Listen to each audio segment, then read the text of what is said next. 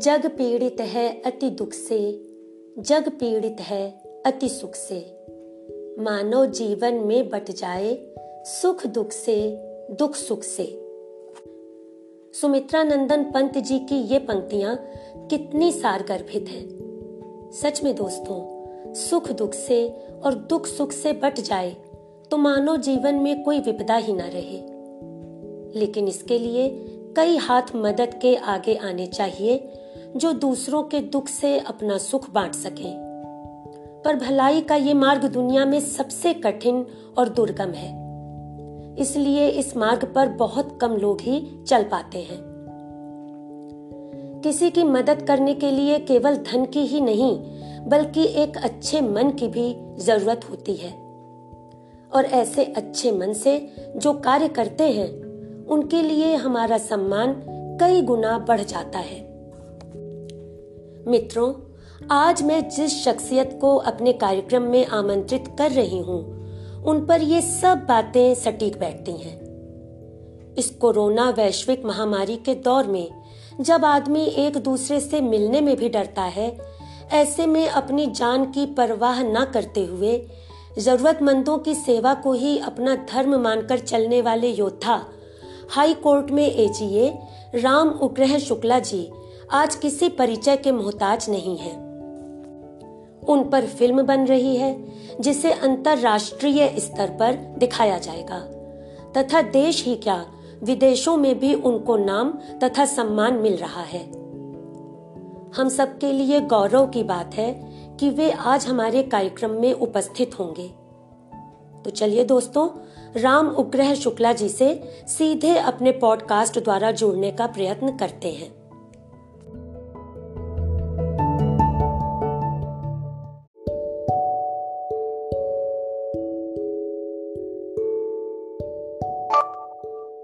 Sir आपको आवाज़ आ रही है अब हमारी? जी। जी अब तो साफ़ आ रही है आपकी आवाज़। स्वागत है आपका। जी सर स्वागत है आपका हमारे कार्यक्रम में। तो दोस्तों राम जी हमारे कार्यक्रम में आ चुके हैं। चलिए उनसे ही बातचीत करते हैं। सर कोरोना काल में तो आपने बहुत कुछ किया उसके बारे में तो आप समाज पूछते ही हैं। पहले हमको कुछ अपने आरंभिक जीवन के बारे में बताएँ। कैसे आपका इस तरफ़ रुझान हुआ समाज सेवा की तरफ़? जब मैं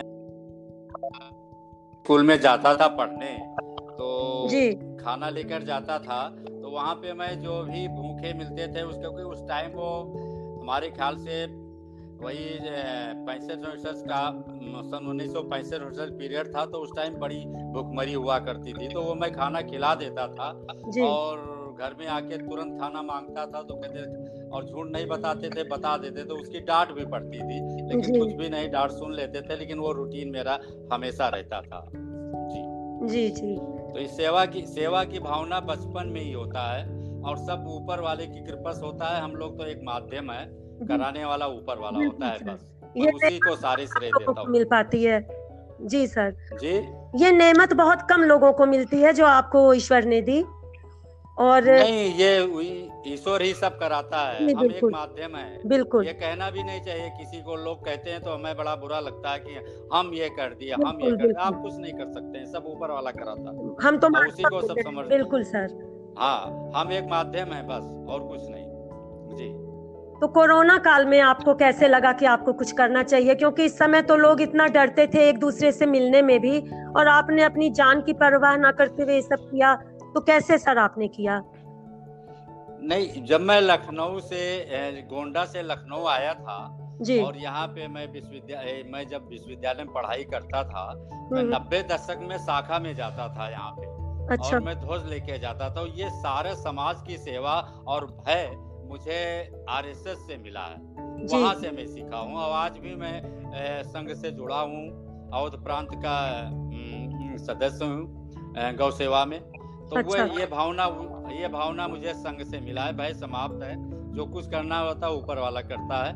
रही बात कोरोना में तो कोरोना में 26 मार्च की घटना है। पहले दिन उसी दिन शुरू किया था। 125 दिन कंटिन्यू मैं किया हूँ सेवा। मेरी वाइफ ने कहा कि जाकर के पैरासीटामॉल ले आइए। क्योंकि डॉक्टर भी बता रहे हैं सब बता रहे हैं सर्दी जुकाम हो क्योंकि दुकानें सब बंद हो रही है। जी, मैं जी. अपनी कार से जा रहा था निराल नगर नंबर आठ नंबर चौराहे पे। मैंने देखा बड़ी भीड़ जा रही है। एक औरत अपनी कमर में रस्सी से अटैची बांधे हुई थी वो जा रहा था। उसके साथ गोदी में साढ़े तीन साल का बच्चा था उसके हस्बैंड के गोदी में साढ़े चार साल बच्चा था एक बारह साल की लड़की थी। वो एक बैग बैठ जाते हैं। अब मैं हाँ अब मैं थोड़ा दूर रहता हूँ, मैं कार आके रोकता हूँ, पूछता हूँ, क्या हुआ? उन्होंने कहा, भाई साहब, हमें दस घंटा हो गया है पैदल चलते। मेरी लड़की पानी के अलावा कुछ नहीं पिए। एक पार्ले जी बिस्कुट था मुश्किल से, उसी को आधा इसको खिला देती हूँ। ऐसा सब भूख से परेशान है। अब ये थक गई है, बैठ गई। हमने कहा, रुकिए, मैं अभी आता हूँ। घर पे आए।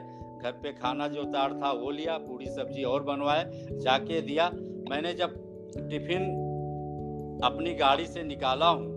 तो जैसे उस बच्चे ने देखा है जो साढ़े तीन साल का माँ की गोदी में था उसने माँ की गोदी से उतर करके और टिफ़िन को दोनों हाथ से ऐसा पकड़ लिया ऐसा पकड़ लिया जिसका जवाब नहीं। ये उसको भी पता था इसमें खाना है। दूसरा लड़का भी छीनने लगा। हमने जब टिफ़िन खोला हूँ तो कोई रोटी खा रहा है कोई सब्ज़ी खा रहा है कोई दाल ही पी ले रहा है। मतलब ये इतनी मतलब भूख के आगे एक मैं साढ़े तीन साल का बच्चा अपनी माँ को छोड़ दिया जो माँ के पास हमेशा गोदी में चपका रहता था। फिर एक और पैकेट पूड़ी था उनको दिया।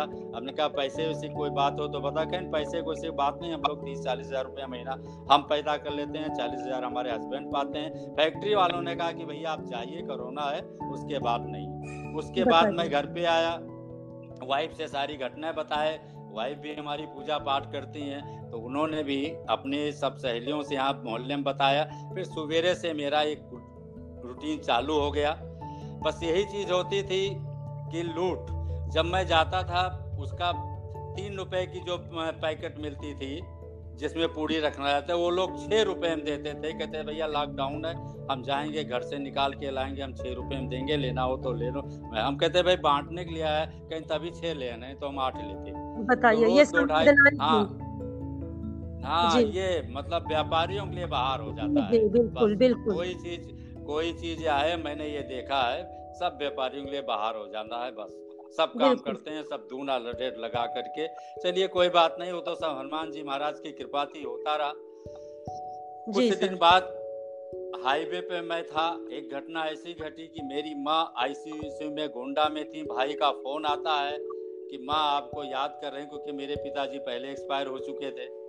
जी। मैंने कहा मैं क्या करूँ? कैसे जाऊँ? इस समय तो जाने नहीं जाते हैं। बॉर्डर सील है। मैंने यहाँ पे कानून मंत्री ब्रजेश पाठक जी को फ़ोन किया। उन्होंने कहा आप एक लेटर हमको भेजिए व्हाट्सएप पे। और व्हाट्सएप पे लेटर भेजा उन्होंने से लेटर भेजा उधर से हमको डीएम के नाम से वो जाके मैं दिया। एडीएम सिटी को एडीएम सिटी ने कहा बलरामपुर हॉस्पिटल जाइए वहाँ से अपने आप को लिखाइए कि कोरोना ने जाँच कराइए वहाँ से जाँच करा के आए। हालाँकि एक घंटे में सब काम मिल गया प्रशासन ने बड़ी हेल्प की। माँ का नाम बताया था एक सौ एक सौ दो साल की है। मैं गोंडा गया हूँ। जी। तब तक देखिए यहाँ पे देखिए ईश्वरी शक्ति गोंडा गया हूँ। मेरी माँ को जो बचना नहीं चाहता 102 साल की वो डिस्चार्ज होके घर पे आ जाती। है और घर स्वस्थ है अभी वो। सर अभी आ, वो हाँ। स्वस्थ है बताइए। हाँ, बिल्कुल अभी बिल्कुल सोचते हैं अभी तो चार किलोमीटर पैदल चलती है। तो उसके बाद उसके बाद घर आई तब तक दरोगा जी ने कहा कि भाई आप यहाँ रुकोगे तो चौदह दिन कोडा टाउन जाओगे। या तो आज ही जाओ अब हमारे लिए निर्णय लेना कि एक माँ जो हमको अपने पेट में रखी नौ महीना जो खाई हो वो खाए। आज मेरे पिताजी भी नहीं आज हम दो दिन रुक नहीं सकते हैं। मैं रात में ही आया और रात में आकर के सुबह फिर प्रक्रिया स्टार्ट कर दिया। कुछ दिन बाद पाँच सात दिन बाद पता चला मैं चौक में राशन दे के आया था और उनकी रिपोर्ट एक घर में एक घर, कई घर में देता था तो एक पंद्रह सोलह किलो का अपना पैकेट बना लेते थे और सरकार से सरकार का भी दिया हुआ कभी कभी राजनाथ सिंह का जो था वो भी ले आते थे। भाई जी मिलना चाहिए उस टाइम सब भूखे लोगों को। तो हाँ तो पता चला पेपर निकला कि पाँच परिवार उनके कोरोना पॉजिटिव है। अब वो मेरे लिए बड़ी घटना, ऐसी घटनी की जिसका जवाब नहीं, मैं सोच ही नहीं पा रहा था, मैं क्या करूँ? फिर आकर के मैं घर पे ड्राइंग रूम में रहना शुरू किया पंद्रह बीस दिन रहा। तब तक हमारे भाई जो हैं, मौसिक लड़का लुधियाना में, उनकी फैक्ट्री है एन नाइन्टी फाइव मार्क्स और पीपी किट बनाते हैं। उनसे हमने करीब बहुत बड़ी संख्या में मंगवा लिया। उसको भी हम देना शुरू किया रिक्शे वालों भाई रिक्शे वालों को मैं इसलिए देता था मार्क्स क्योंकि मैं एक बार रिक्शे वालों को पूछा भाई क्या बात है तुम लोग बैठे रहते हो? कहने भाई साहब कोई सवारी नहीं आती अब कोई सवारी अब मिल ही नहीं रहे डर के मारे। हमने कहा ये मास्क लो मास्क लगाओ। एक ने मास्क लगाया उसको तुरंत सवारी मिल गई। तो मैं रिक्शे वालों को गरीब लोगों को मैंने देखा यहाँ पे मोती महल के पास खस चट्टी वाले जो खस की चट्टी बनाते हैं और गमला है लॉकडाउन जब खत्म हुआ उसकी बात कर रहा हूँ। लॉकडाउन खत्म होने के बाद गमला लेने के लिए तो लोग कार से आते थे लेकिन वो खर्च वाला एक बार एक कस्टमर से कहा भैया ले लीजिए कुछ भी दे दीजिए कुछ भी दे दीजिए आप इसको ले जाए। नहीं नहीं नहीं नहीं लेंगे। भैया यहीं लेंगे कहीं कोरोना हो जाएगा ये होगा। फिर उनको जा करके मैंने दूसरे दिन लिस्ट बना करके एक सत्ताईस अट्ठाईस लोगों को उनको जाके राशन पैकेट दिया। वो लोग बहुत खुश है तो जितनी जितना मज़ा आता है लोगों की सेवा करने में जितना आनंद जितना सुकून।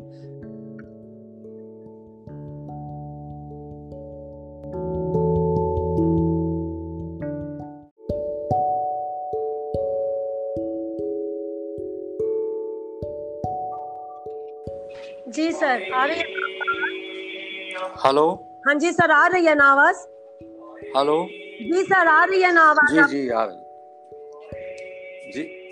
जी जी जी आ रही।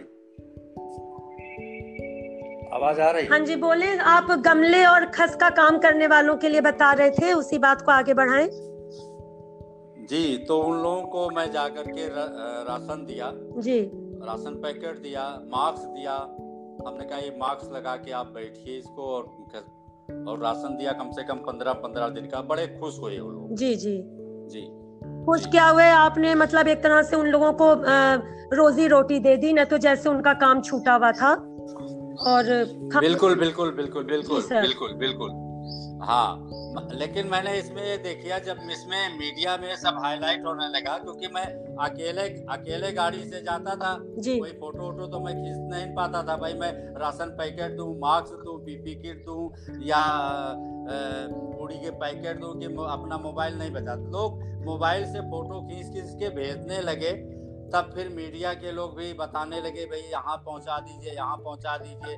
मैंने मेडिकल कॉलेज में जाके प्रिंसिपल साहब को दिया, मैंने पीजीआई में, मैं पीपी किट मार्क्स दिया, मैंने लोहिया में दिया पीपी किट मार्क्स, मैंने अपने मंत्री जी को भी दिया, मैंने विधानसभा अध्यक्ष को भी जा कर के भी दिया। मतलब हमने कोई वो नहीं देखा कि भेदभाव जिसको ज़रूरत थी वहाँ पे दिया, और आज भी मैं मार्क्स देता हूँ लोगों को। जी सर वो तो आपका सबने देखा है वो तो सब पूरे लखनऊ में तो पता ही है। मेरे ख्याल से इस समय देश क्या विदेशों में भी आपका नाम हो रहा है कि किस तरह से धरातल स्तर पर आपने सब कुछ किया। ये जी जी। हाँ लेकिन अब लोग हमसे कहते थे कि आप हमसे पैसा ले लीजिए आप अकाउंट नंबर दीजिए। तो मैं यही कहता था भैया दो हाथ दो पैर भगवान आपको दिए हैं वही हमको दिए हैं? मैं तो मैं क्यों बांटू? हम सक्षम हैं हमको जितना ऊपर वाले ने दिया है उस हिसाब से करते पर इतना था कि जितना मेरा बैलेंस था जितना मैं पैसा इकट्ठा करता था कि आगे आज मेरी लड़की बारह तेरह साल की आगे चल के इसके शादी में काम आएगा या अपने बुरे दिन के लिए जो कुछ सेविंग वगैरह रखा था कि काम आएगा हमने कहा अभी ये ज़रूरत है इन लोगों को पहुंचाना। पहले मेन चीज़ है इनको पहुंचाओ और उसके बाद में देखा जाएगा आगे क्या होगा। और वो मैं प्रक्रिया चलता रहा और करता रहा। ये यही चीज़ था। बस एक चीज़ ज़रूर कहूँगा पैसे सबको दिए ऐसा नहीं कि पैसे कमी है किसी के पास। जी। लेकिन जब तक ऊपर वाला नहीं चाहेगा तब तक आप कोई हेल्प नहीं कर पाओगे। अगर आज कोरोना नहीं कोरोना से भयंकर बीमारी आ जाए और सालों चले लेकिन अगर आदमी ये ये ठान ले कि हमको सिर्फ़ दो लोगों को खाना पर डे खिलाना है। बस, दोनों टाइम दो लोगों को खाना पर डे खिलाना है। मैं कह रहा हूँ कि 130 करोड़ जनता कभी भूखों नहीं मरेगी, लेकिन ये भावना आपके अंदर आनी चाहिए।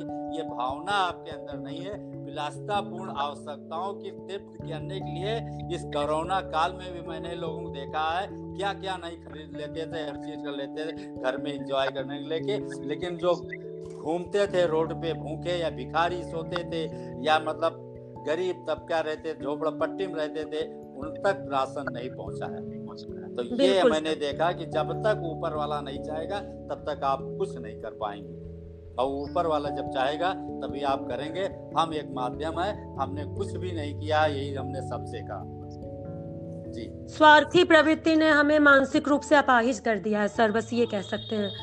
जी और जी, एक जी, जी, दूसरी हम लोगों की एक आदत और भी हो गई है सर कि हम दूसरों पर दोष डाल देते हैं। जैसे अब कोरोना हुआ तो सरकार और प्रशासन से ही हम सबकी अपेक्षाएँ हो गई कि सरकार ये नहीं कर रही वो नहीं कर रही। उस दिन आप मेरे से बात कर रहे थे तो आपने मुझे ये बात एक बोली मुझे ध्यान में रही कि आपने कहा कि सरकार भी व्यक्तियों पर आधारित है और हर व्यक्ति तक सरकार नहीं पहुँच सकती।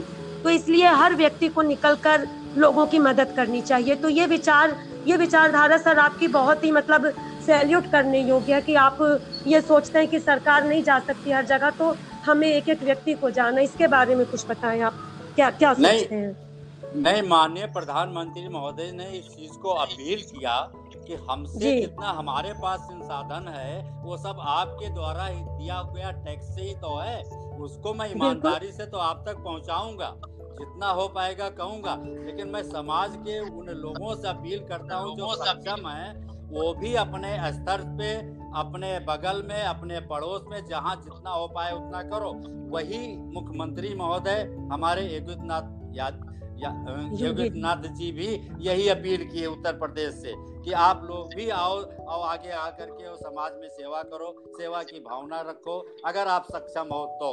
लेकिन यहाँ क्या था यहाँ तो जो सक्षम थे वो सक्षम वाले ही लूट रहे थे और मैंने तो ये देखा वो लूट रहे थे और हाँ। बिल्कुल। मैंने सरकारी जो राशन जाता था वो वो खुद अपने मंगवा करके अपने वहाँ स्टॉक रखते थे, नौकरों भेजने के लिए इनके भेजने। मैंने ऐसे ऐसे कर्मचारियों को भी देखा, लेकिन मतलब चलो ठीक है, वो तो होता ही रहता है। लेकिन सरकार ने बहुत इसमें वो किया और सरकार की मैं ये प्रशंसा करता हूँ कि लॉकडाउन उन्होंने बहुत सही सही समय पे लागू किया। भाई, उस टाइम हमारे पास पूना में एक लैब था।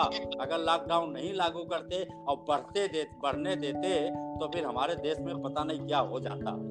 तो लॉकडाउन लागू कर, करना सरकार ने बहुत अच्छा कदम किया और उसकी जितनी प्रशंसा की जाए उतनी प्रशंसा जितनी प्रशंसा की जाए उतनी कम है। और इसको विदेशों ने भी सराहा। ऐसा नहीं कि विदेशों ने नहीं सराहा। सब सराहा है। विपक्ष भी कह रहा है ठीक है लेकिन उनका राजनीति करना तो वो, कर, वो करते रहे। उसके बाद जब लैब पूरा कंप्लीट हो गया पीपी किट हो गया मास्क हो गया सब बनने लगे तब लॉकडाउन उन्होंने खोल दिया।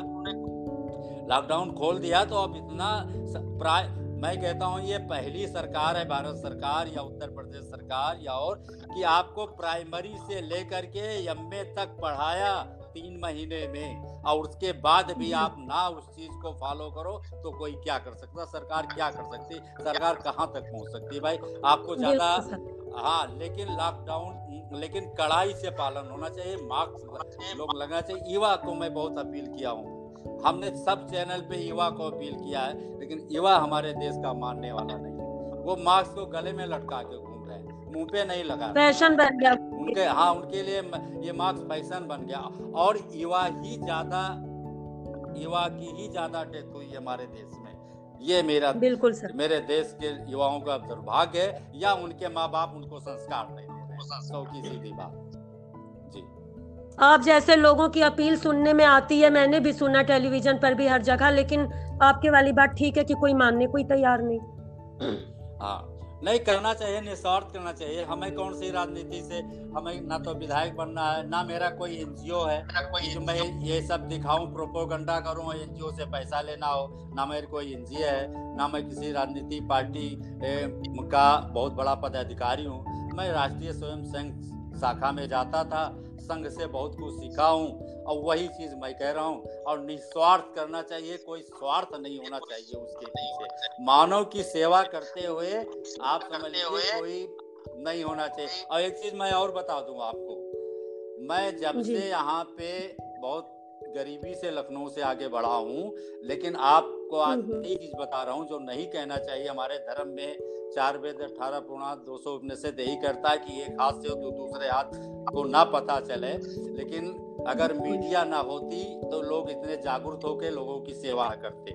वो जब दिखाना शुरू किया तो, तो लोग सेवा भाव आया हमने भी अपील किया तो बहुत लोगों ने सेवा भाव में किया।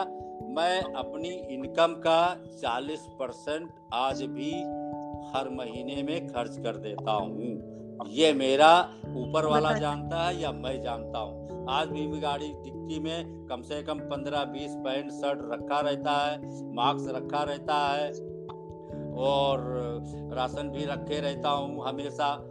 जहाँ भी ज़रूरत होता है किसी देता हूँ। बस मैं उनको देता हूँ जिनको वास्तव में ज़रूरत है ऐसे लोग नहीं देता हूँ कि जिनको जो सक्षम है। बस ये ये क्लियर बात है।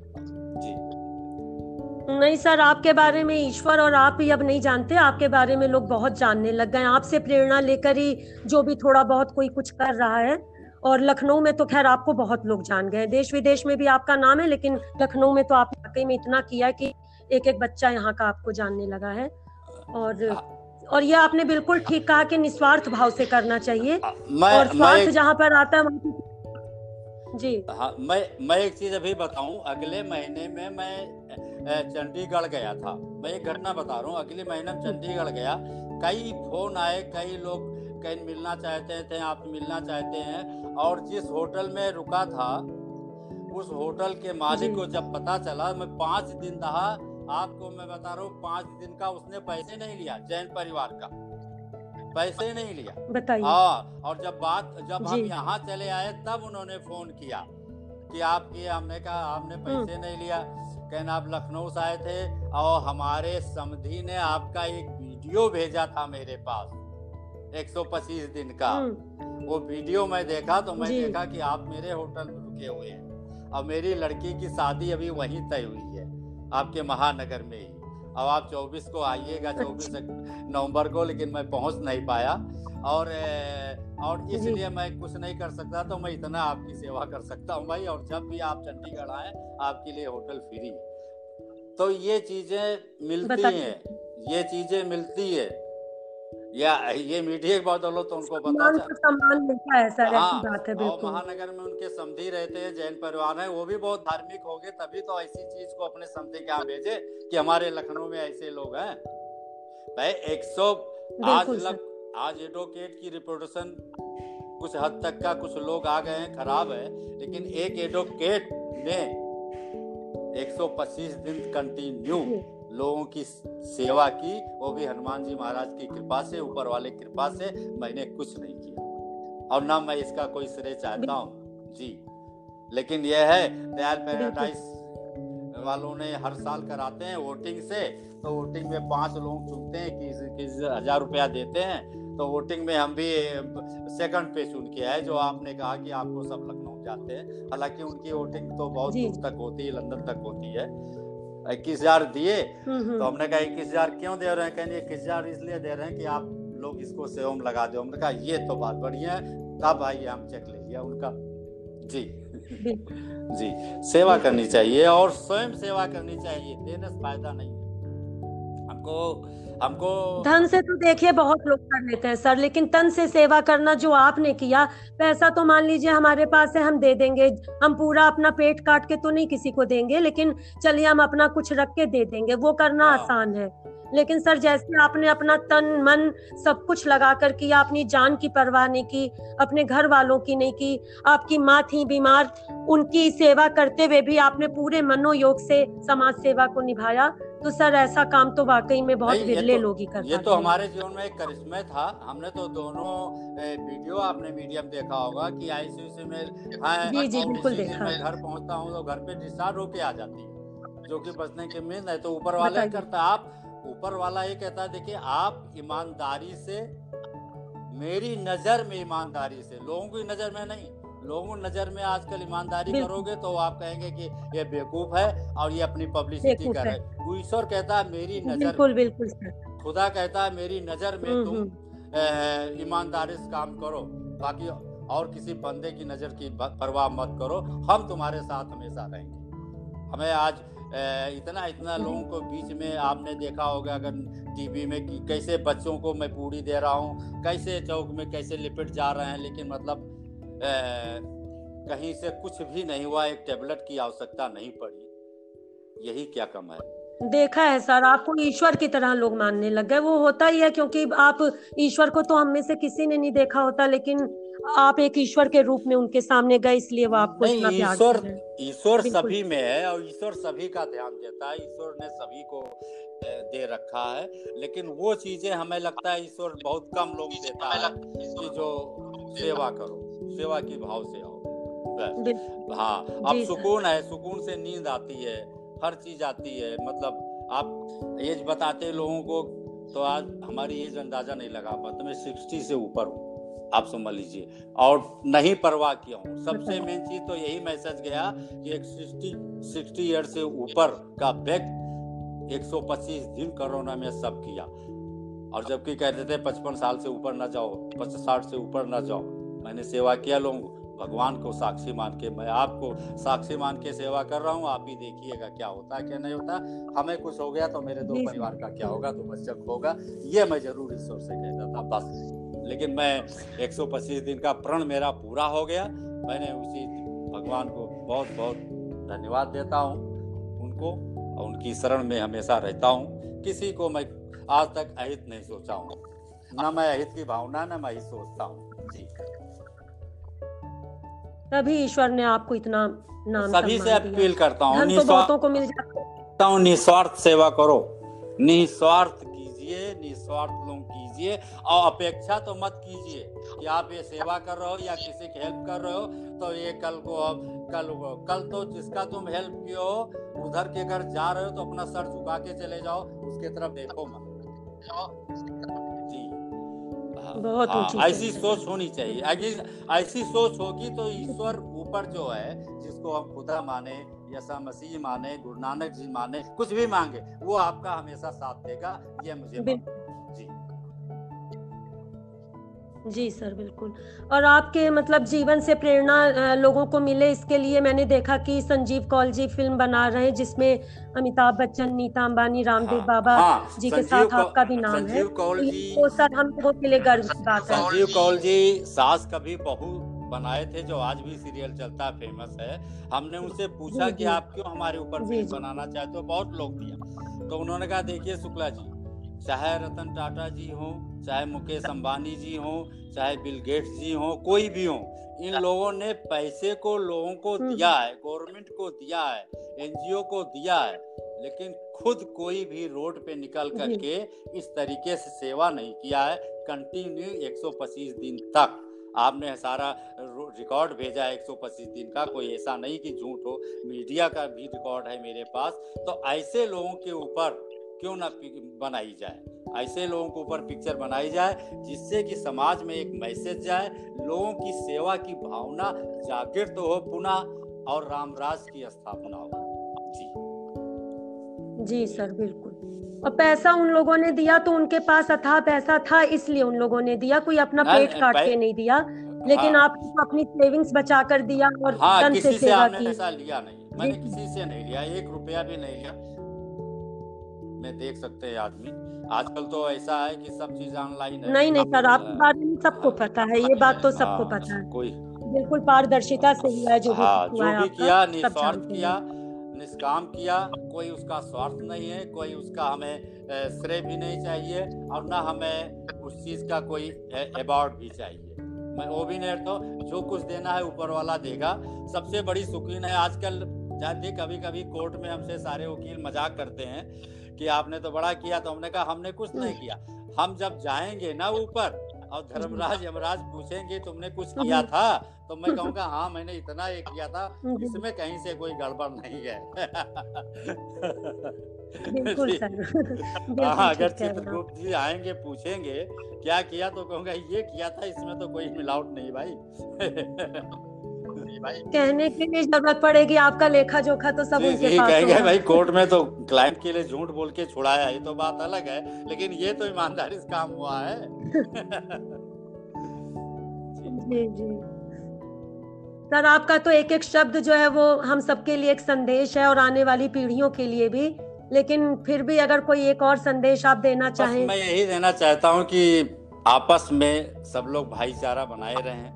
हमने 125 दिन में किसी से ये नहीं पूछा कि तुम किस जात के हो, किस तुम धर्म के हो, और क्या तुम करते हो, क्या नहीं करते हो, हमारी बिरादरी के हो नहीं हो, सबको बराबर दृष्टि से सभी लोग देखें विश्व में, ये सब आतंकवाद। ये जितनी व्यवस्था है, सब अपने आप खत्म हो जाएगी, कोई ज़रूरत ही नहीं पड़ेगी इसके लिए, ना सरकार को ऐड देना पड़ेगा, ना कोई को परिवचन देना पड़ेगा किसी धर्माचार्य कुछ नहीं अपने आप हो जाएगा अगर ऐसी भावना सबके आ जाए यही मैं सबसे अपील करता हूँ बस। बस बहुत अच्छा संदेश है सर आपका और आपके अनुभवों और कार्यों को सुनने का अवसर हमें मिल रहा है ये तो हमारे लिए सौभाग्य की बात है और जितना ऐसी बातों को सुना जाए सर उतना ही कम लगता है। पर फिर भी समय का नहीं ए, एक बात करना अभी। सब आदमी यहीं से सीखता है। जी, एक जी. अभिमन्यु ही ऐसा था जो माँ के पेट से सीख के पैदा ही ऐसा था जो माँ के आप सुन नहीं ना मेरी बात? एक अभिमन्यु ही एक अभिमन्यु ही था जो माँ के पेट से सीख के आया था। बाकी दूसरा कोई अभिमन्यु नहीं पैदा हुआ।